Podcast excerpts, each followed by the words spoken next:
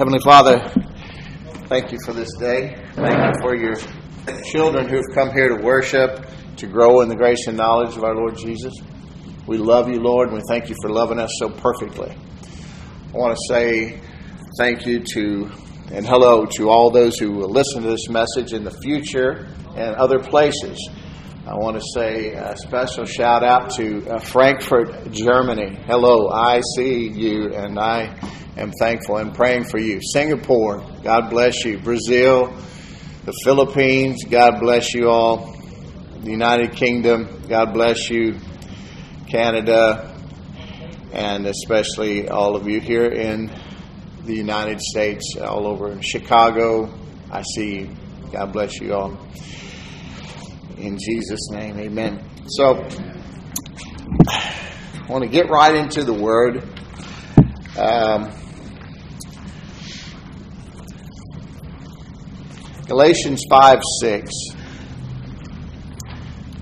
says, For in Christ, neither circumcision nor uncircumcision counts for anything, but only faith working through love.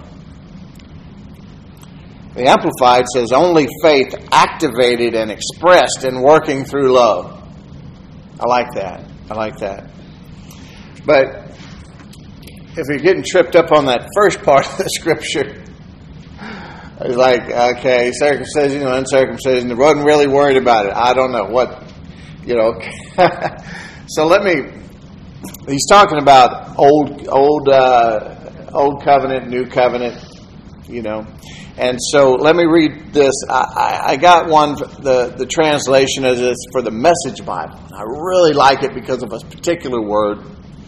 But it's uh, the message as it does, it doesn't always go scripture for scripture. It'll do a group of scriptures and then paraphrase it all and put it in sort of prose form. So the message, Galatians 4, uh, 5, verses 4 through 6, it says this I suspect you would never intend this, but this is what happens. When you attempt to live out, live by your own religious plans and projects, you're cut off from Christ. You fall out of grace. Meanwhile, we expectantly wait for a satisfying relationship with the Spirit, capital S. For in Christ, neither our most conscientious religion or disregard of religion amounts to anything. What matters is something far more interior faith expressed in love. I love, they said, interior, something on the inside, something undisclosed by the outer appearance. See? Yeah, God is pointing us here not only to a life of faith, but faith motivated and then thereby expressed by love. Amen. God's kind of love, that is. The love that's obedient to Christ, to the Word of God. It's not rebellious, it's not proud. Something only He can truly discern and judge. Our motivation. This is something that I, uh, in my early walk with the Lord, I hit a sort of a roadblock, boom, in the Word with my relationship as we was building and growing. And I was so hungry. I was just absorbing everything. I was on fire, like we talked about a minute ago. And have not tried not to let that fire go out at all. But I had. Uh, let me let me let me talk to you about this first. So, when remember when uh, David was anointed king, uh, the prophet Samuel, uh, you know, after Saul was rejected by God, then he told him to go to Bethlehem to Jesse's house. Uh, that um, and he would he was going to anoint one of his sons king. So that's all Samuel knew. He went there. They had a festival. He invited them, and so one by one, Jesse brings his sons out, and the Lord's like, "Nope, nope. Well, the first one, you know, it's like the first one who who Jesse thought, and so Samuel did too, because sort of reminded him of Saul. He was nice in stature, good looking, had everything going for him on the outside, right? But he said no, and he put all these seven brothers before him, and he, he declined all of them, and, and he's like, no. And he's like, don't you have any more sons? He goes, well, there's just one, the youngest, and he's, he's out there watching the sheep. He, he didn't want him, you know. He said, go get him. And so, 1 Samuel 16, 7, but the Lord said to Samuel, here's what he told him when he, when he thought that it was this older brother. He said, Don't look on his appearance or on the height of his stature, because I've rejected him. For the Lord sees not as man sees. Man looks on the outward appearance, but the Lord looks on the heart. That's awesome. See, people have a tendency of being trapped into following the world's wisdom for their lives for their health, for their finances, for their marriages, for parenting, for their relationships. People drive themselves crazy, literally sometimes, to keep the upper hand in all of their dealings with other folks, to have things their way, and especially when it comes to love. Now, I'm talking about what the world calls love. But the world is looking for love in all the wrong places, old Johnny Lee used to sing. Old boy from Hitchcock. But God's looking for love in all the right places, your heart. All right? Proverbs 23 7 says, As a man thinketh in his heart, so is he. So back to that roadblock that I hit in my early relationship with the Lord, Numbers ch- uh, chapter 22. If you look over there, you, you may recall the story of Balaam, or this is one of the places where Balaam is discussed in Scripture. And uh, to kind of get to the, the crux of the matter, the Israelites have been brought out of Egypt. They were sweeping across the desert, heading for the promised land. We know the problems they had with that. But as they were going in, they began to uh, basically wipe out some of these kings that opposed them because God was with them. All right? And this king of uh, Moab named Balak heard, you know, he knew what they were doing and that God was with them and he was scared because they were heading for him next, you see. And he called this, this warlock, for lack of a better term, named Balaam, to come and curse the Israelites so that they would not be able to destroy him.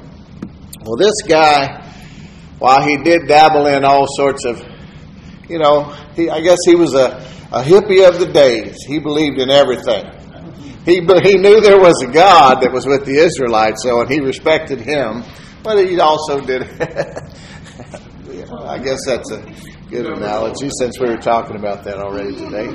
But he believed in, in other stuff that he shouldn't have, and uh, you know, God is. Uh, God is uh, is one who's more into an exclusive relationship, you know, I would say, uh, without a doubt.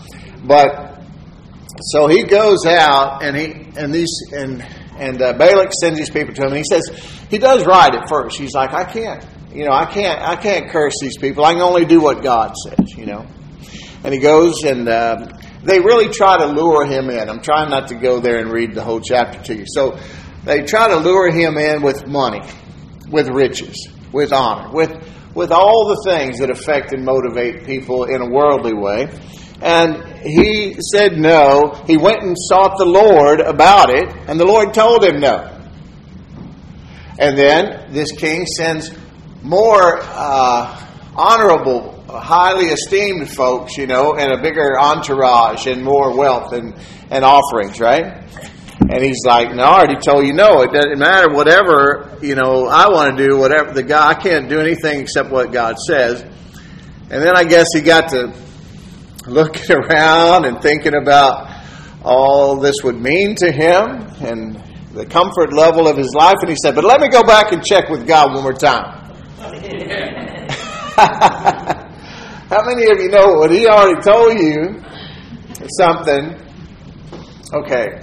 Uh, he, he went back and he asked him.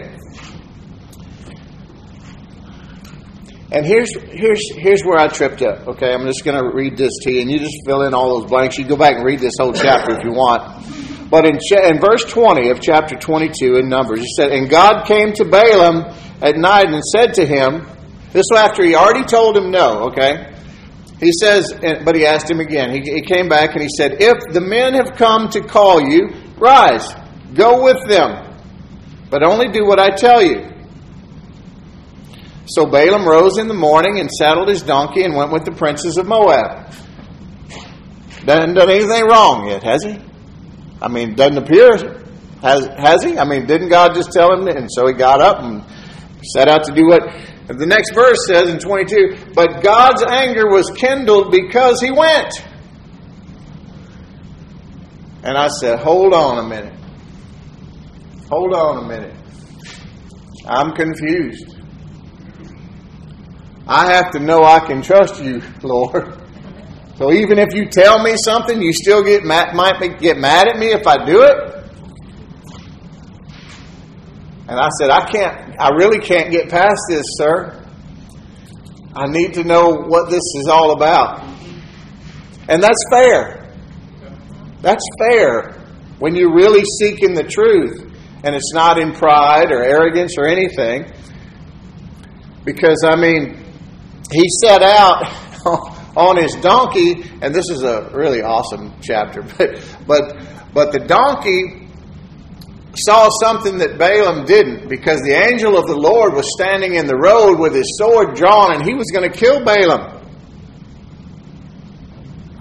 And the donkey kept going off the road and and he would hit the donkey what are you doing? You know, he'd get onto him. And three times he, he did this. The last time he crushed him up against the wall because it was too narrow of a passage and he just pushed up against the wall. And I guess it probably crushed his leg. And he got furious at that donkey. And the donkey talked back to him.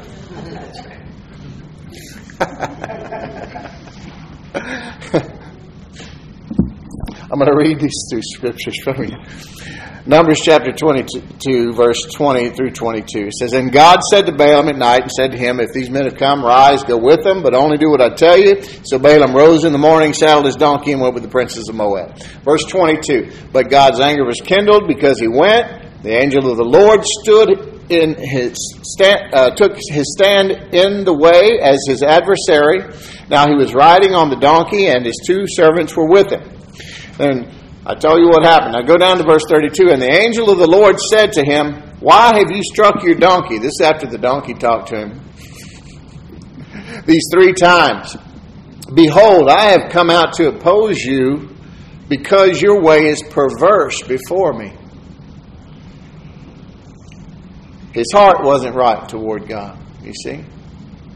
And God knew it. Man didn't know it. Not quite sure if Balaam even knew it. But I guarantee you, he was churning over some ideas in his mind of how he could do what God wanted and get what he wanted at the same time. And God knew it, and he was going to kill him for it. And thank God that donkey talked to him, talked some sense into him. Never rule anybody out. God might send a jackass to talk to you. You hear God, listen up.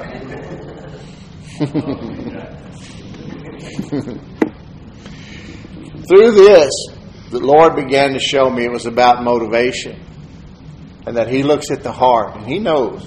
He knows a lot more than we do, even about ourselves. And this was important because if the, if the motive isn't right, then our hearts aren't right, then our religion doesn't matter, you see. And he began to teach me about the new creation. Because there's a tendency for Christians and, and the whole world to think of Christianity as behavior modification. And it's not. Behavior modification will come automatically as a fruit of that relationship with Christ if it's the real deal. But prior to that, born again experience, no matter what behavior modifications you implement on your own, it is not going to produce a relationship with, with Jesus. You can't put the cart before the horse. You see? Be out in my old garden, you see, and, and uh, like on my place out in, in the, the big country, we've got a lot of mesquite trees. They're not good for much unless you like barbecuing, but if you ever had a mesquite thorn in you, you won't like mesquites too much. And they're not really beautiful for much of all anything. But before before I knew the Lord, He showed me I just like an old mesquite tree, you know? Just thorns, thistles. And when I came to Him out of His love, He put the axe to the root. And then He planted a good seed, and I came back. Not as a, a dressed up mesquite tree, but as a like a, a beautiful young apple tree. And so now I can produce apples. I don't have to try to produce apples. I'm an apple tree. That mesquite tree, as long as it was still alive, you could hang apples over it all day long and dress it up like an apple tree. It still ain't an apple tree. Hello.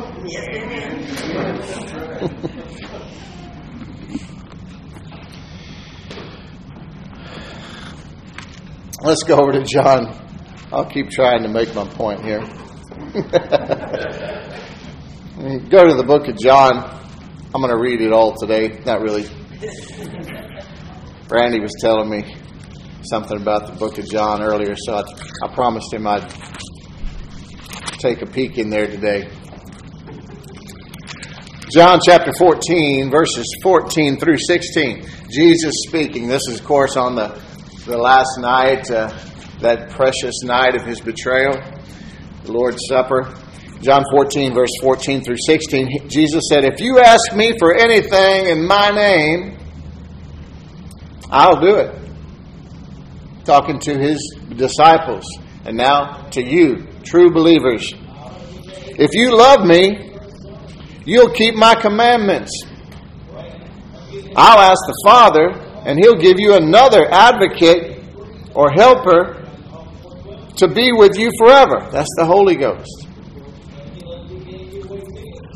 So, out of our love for Him comes an obedience of faith and positions us to always be in fellowship.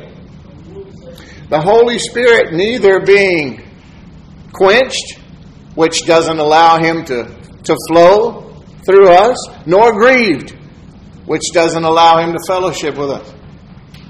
You can do both. Just God flowing through us, though. Now, listen. When you hear this, is that if you ask anything in my name, I'll do it. Okay, that's that's great. That's good news. But what about 15th verse? If you love me, you will keep my commandments. Do you do you hear that as an awesome promise or a burdensome command? Because, see, he's not saying by keeping my commandments, you'll earn my love. He's saying by being my disciple, he's just assuming that you are in love with him. You see? And he's saying because of this, you're going to keep my commandments and we're going to we're going to have fellowship. We're going to it's going to be awesome. But do you see it that way? You need to. Amen. John 14, 21. I'm going to run through a few of these scriptures. Whoever has my commandments, he said, and keeps them. See, there's a lot, the correlation between believing and obedience. Really, he makes no distinction.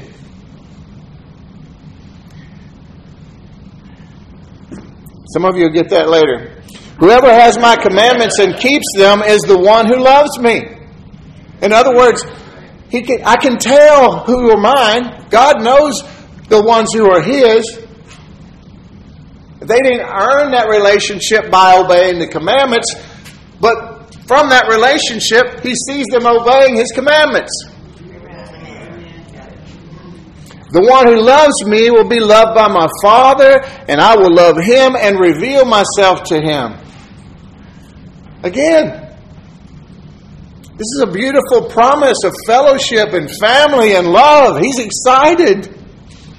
He's excited for us. He's excited for us to be a part of Him and with Him and to know Him. John 14, 23, Jesus replied, If anyone loves me, he will keep my word. He will. My Father will love him, and we will come to him and make our home with him. Again, he's describing this amazing relationship with God. John 15, 10, If you keep my commandments,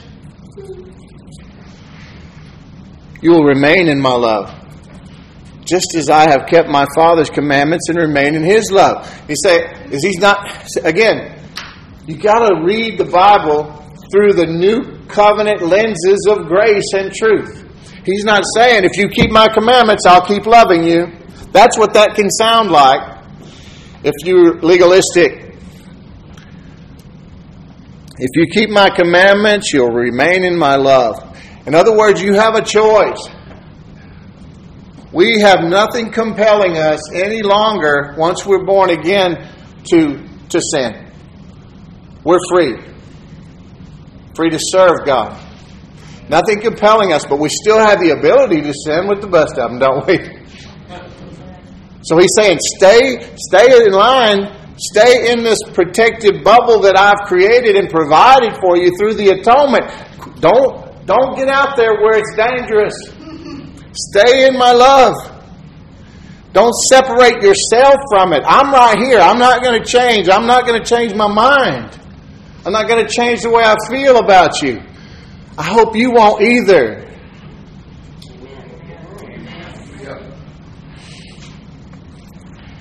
First John, the epistles in the back. First John 2 3. By this we can be sure that we have come to know him if we keep his commandments. Again, I'm saying all this so you start reading it differently. You start seeing it differently. You start hearing it differently. Because when you hear that, you think about 10 rules chiseled in stone sometimes. I know you do. And you got to stop it. Those weren't ever meant for you. What do you mean? Oh, I guess I can just go out and murder and commit adultery now then. No. Nope. Nope. Nope. Well, you still don't really need them posted on your wall at home.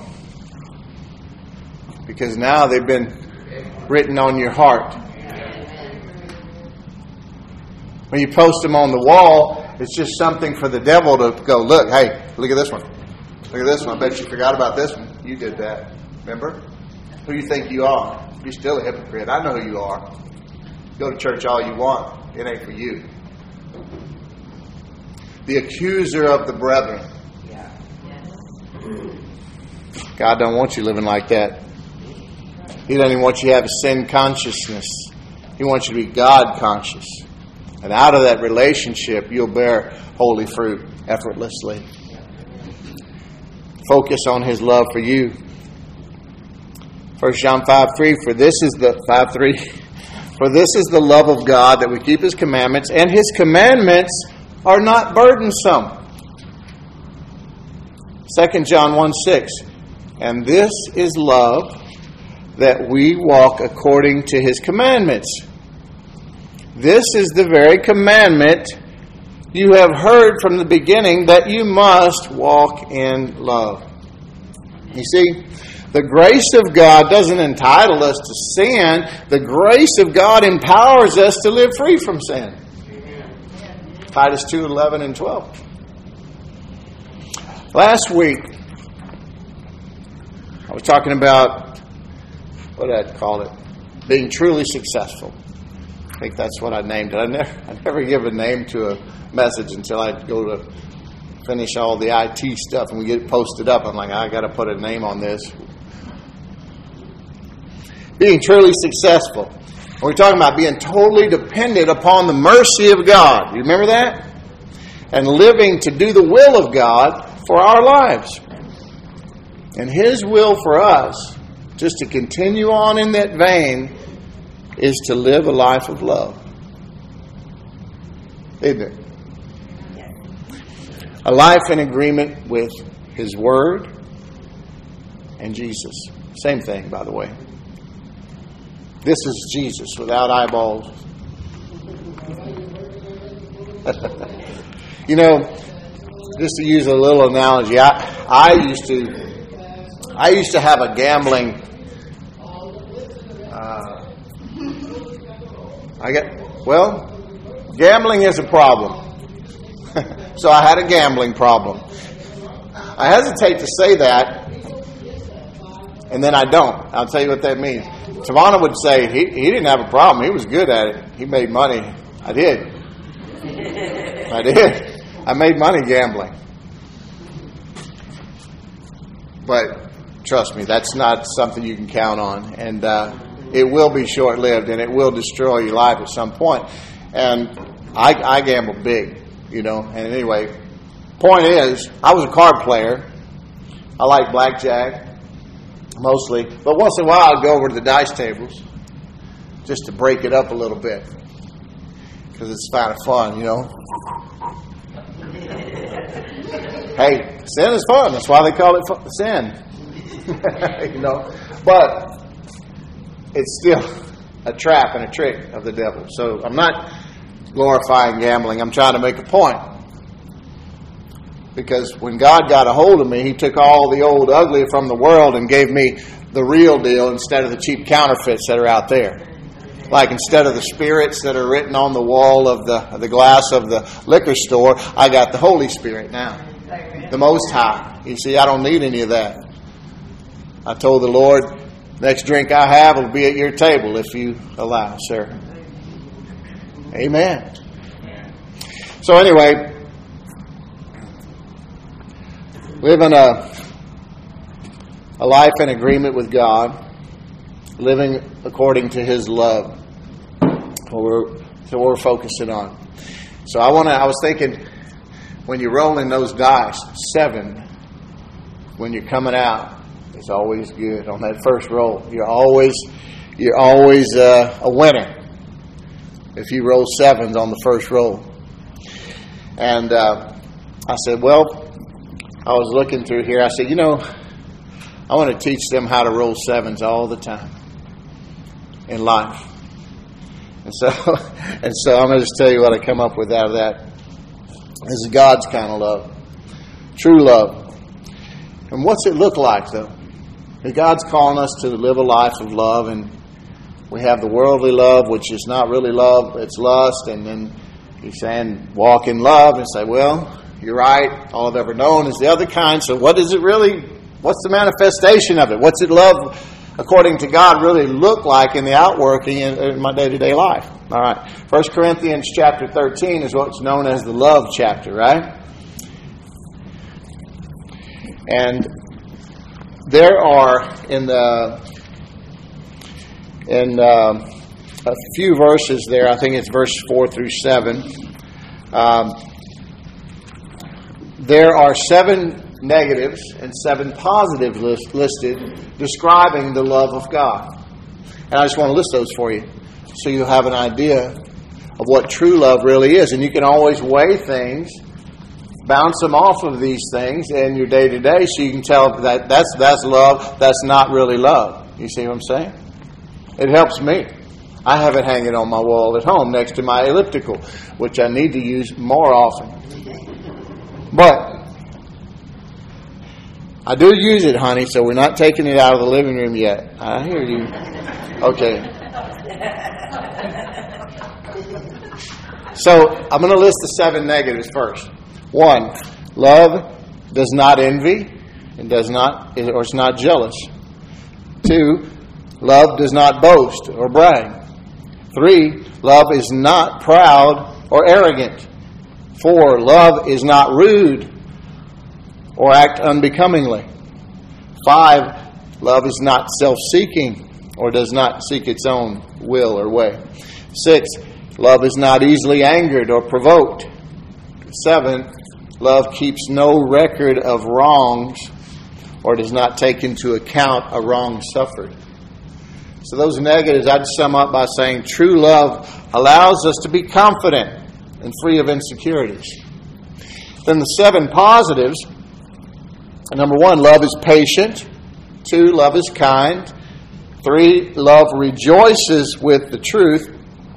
Four, love always protects or bears all things.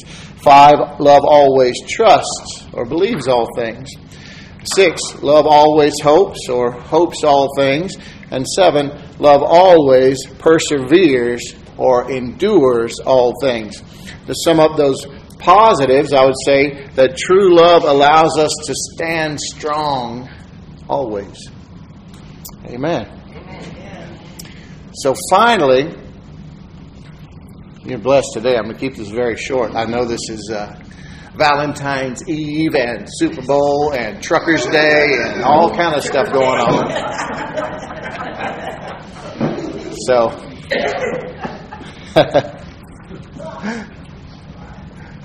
so we're making a lovely point here today. But finally, love lays down its life. Now, sometimes you read these things so fast that it just sounds good and sounds pretty. But if you ever stop on that and think about it and apply it to yourself, that can be quite terrifying. Love lays down its life. I can't skip over it because Jesus said it. Amen. And he said, He's the author of our faith and the finisher, the perfecter John chapter 15, verses 12 and 13, Jesus said this This is my commandment. You see, there's only one command now, folks. You say, oh, wow. I hear this debate all the time. The Ten Commandments aren't for us. As I said that a minute ago, I don't want you constantly reminding yourself because it makes you too introspective and it reminds you of all your failures, folks. Am I saying it's okay then to go and do those things? No, because by this one command that Jesus gave us, and there's only one, you will meet those other demands and exceed them Amen. without even trying. All right. John 15, verses 12 and 13. This is my commandment, says the Lord, that you love one another as I have loved you. Greater love has no one than this, has no one than this, that someone laid down his life for his friends. Jesus was the perfect example of this. And he commanded his disciples, which equates to you and I, to do the same. Now, for the believer, the Christian, love is not optional, folks. I talk to people all the time that feel like it is. and they'll give you excuses to make it color it different. You know, I talk about always paint it however you want to. You can put lipstick on that pig if you want. Still a pig. Love's not optional. Now, some things are optional. Like we were talking about this morning, Randy, some things are optional regarding our, our doctrine or our, our, our doings, etc. And we shouldn't let those differences come between us. Eh, eh, eh, I'm talking about the church at large, worldwide. You know, we need to be careful not to. Now, there are some that are just that's a cult. You know, if you don't believe, there are deal breakers. We, we believe in the Holy Trinity Father, Son, and Holy Ghost. That's God in three persons. Yet He is one. Amen. Amen. You can't understand that with your peanut brain, but it's fact. Now, without that, that we really can't include them in Christianity because that is Christianity. Amen. Okay. But as far as pre trib, mid trib, post trib, who cares? I have my opinion. You can have yours. It's not going to change the fact as long as you believe Jesus is coming back for us at some point. Not a deal breaker. You can sprinkle, you can splash, you can dunk them. I believe in hold them under till they truly repent. but not a deal breaker.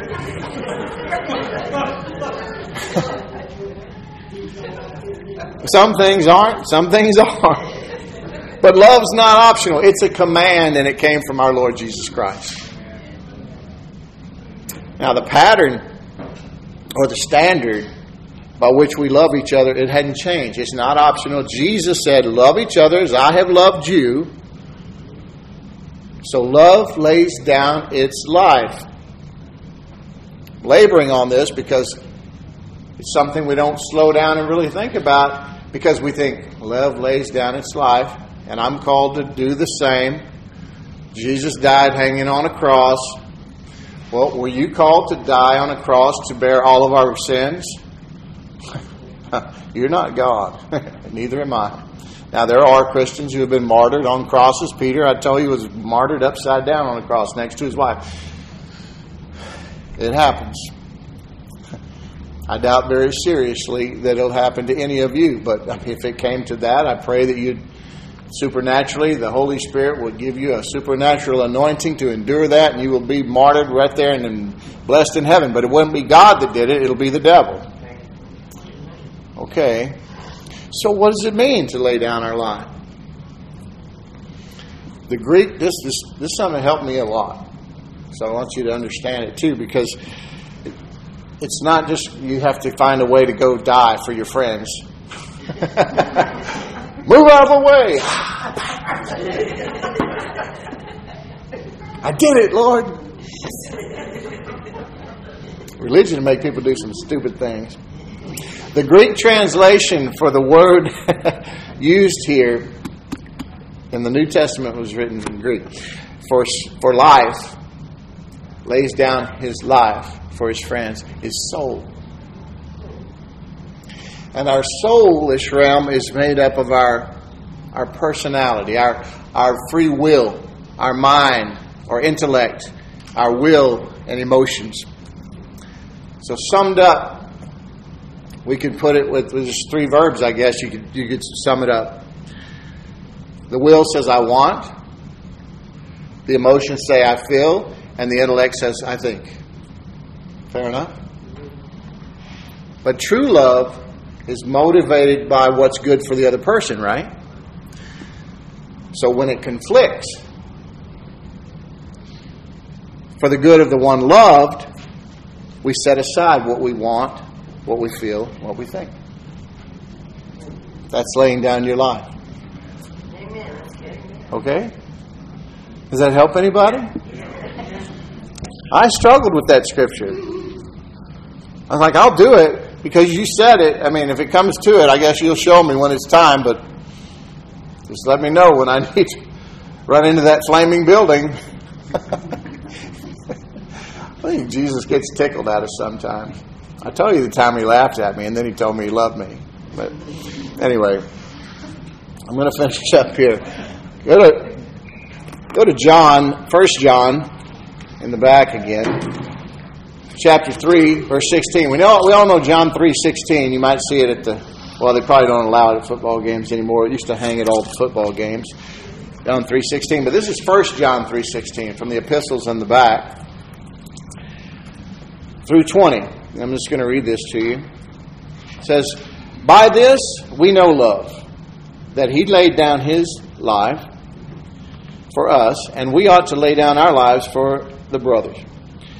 But if anyone has the world's goods and sees his brother in need, yet closes his heart against him, how does God's love abide in him? Little children, let us not love in word or talk, but in deed and in truth. By this we shall know that we are of the truth and reassure our heart before Him. For whenever our hearts condemn us, God is greater than our heart and He knows everything. So, Jesus showed us, He gave us the pattern and the command regarding love. If we receive God's love, If we truly receive Him as our Lord and Savior, which is receiving God's love, then we're obligated to love others, aren't we? Haven't we at least shown that? and I'll tell you this based on that scripture right there, there's no condemnation when we're acting in true love. Do you ever live a life feeling condemned and rejected? And there's no condemnation when we're acting in love. The true rest that we're striving for. I preach it out of the book of Hebrews. I was I went to Friday. It was the most beautiful day of the year, 70 degrees, and I couldn't find a cloud in the sky. So I was on my ways down south to look at a job, and I called them. I just happened to call them. I said, "A long drive. Let me call this customer." And they said, "Oh, well, could you come another day?" I said, "Sure." So I went and got my oil changed.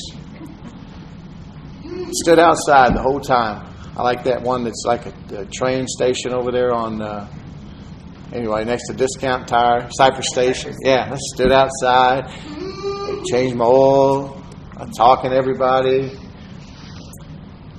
Went, they washed it for free after you get your oil changed. then I drove next door to Discount Tire because I got to get my supposed to get my tires rotated every time I get the oil changed, and I forgot last two or three times. So I went and did that. They said, You can sit in your truck if you want. I said, Okay. And I just got my. Uh, King James is the one that stays on my dash. This is the English Standard Version. So I just read. I stayed in my truck the whole time. I read half of Hebrews. They put me in there. I drove it in on the ramp, stayed in my truck, just kept reading it. Drove out. Pretty cool, man. I made a day of it. Filled my tank. Bought some batteries at Costco. The only place I can afford to buy batteries, my goodness. Hebrews 4:11 talks about us struggling, striving, endeavoring to enter rest. That's another one that used to throw me off. Isn't rest just rest? How do I have to try so hard to rest? It's not that hard for me. talking about his rest. There's no condemnation when we're walking in love. And the true rest that we're striving and struggling and endeavoring to enter into, it's only available when we really walk in in love. That's where you're going to find it. At the end of you. Because at the end of you is where you lay down your life, your, what you want, what you think, what you feel for the good of someone else, you see. That's good stuff, folks. Matthew chapter 11, verse 28 through 30. Come to me, Jesus said. Here's an invitation. He said, Come to me, all you who labor and are heavy laden, and I'll give you rest. Did I ever tell you God is love? Come to me. How about you just say, Come to love? And I'll give you that rest that I told you to struggle to get into. Here's the easy way Come to me. I'm love. Come to me. Take my yoke upon you and learn from me, for I'm gentle and lowly of heart, and you'll find rest for your souls.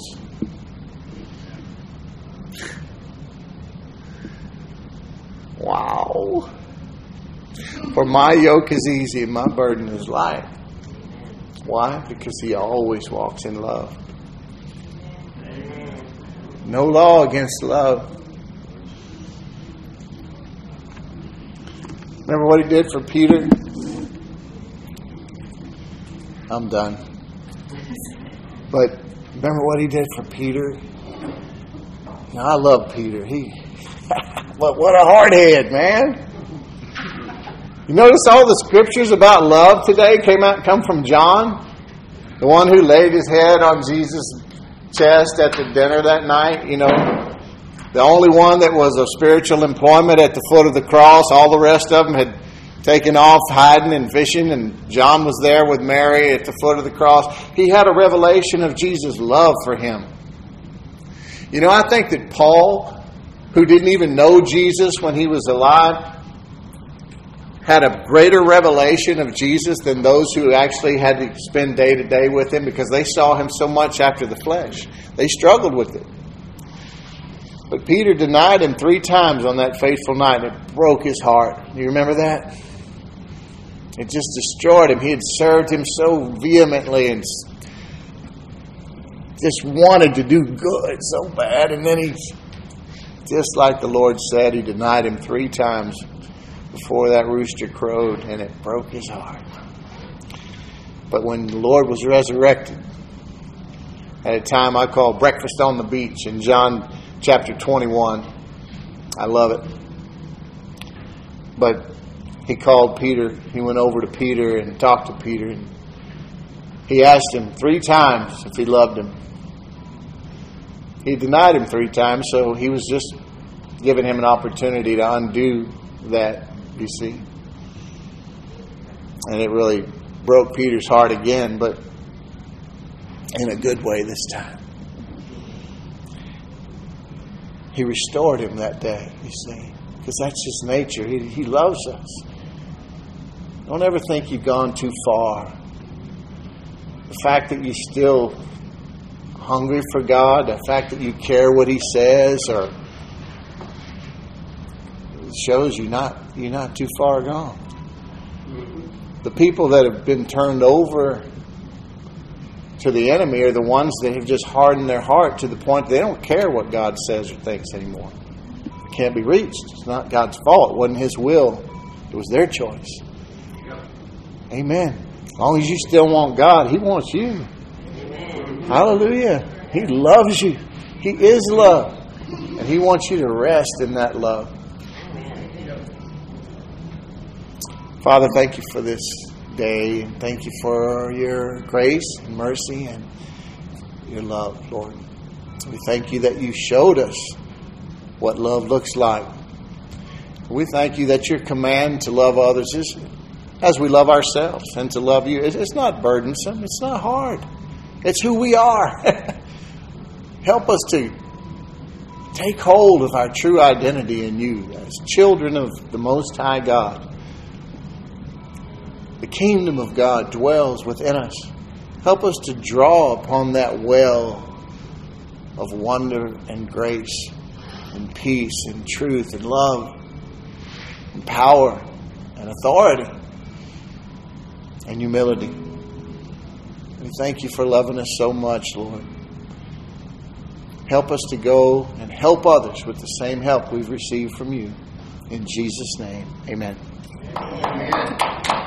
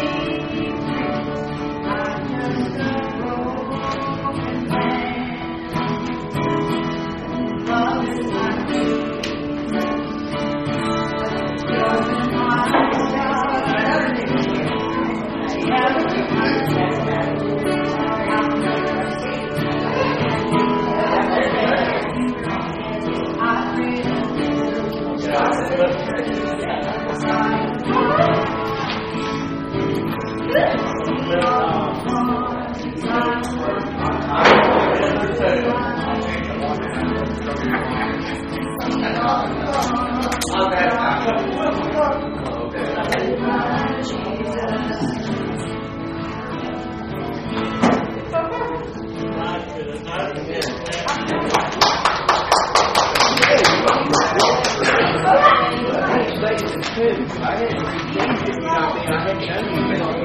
right. I I Yeah.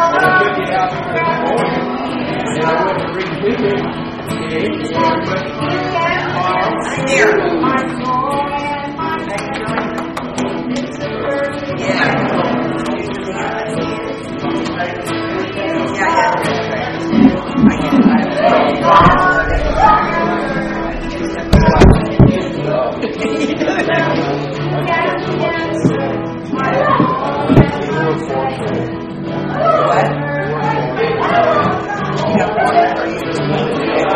I don't know what that said, or. Huh? Oh, you did? Uh, like, in the beginning site, I talked to my sister about it. Well, I tell you what, my brother prayed.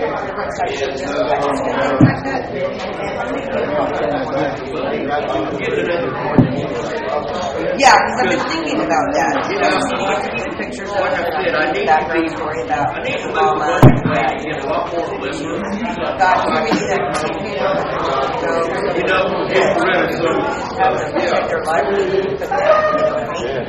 so.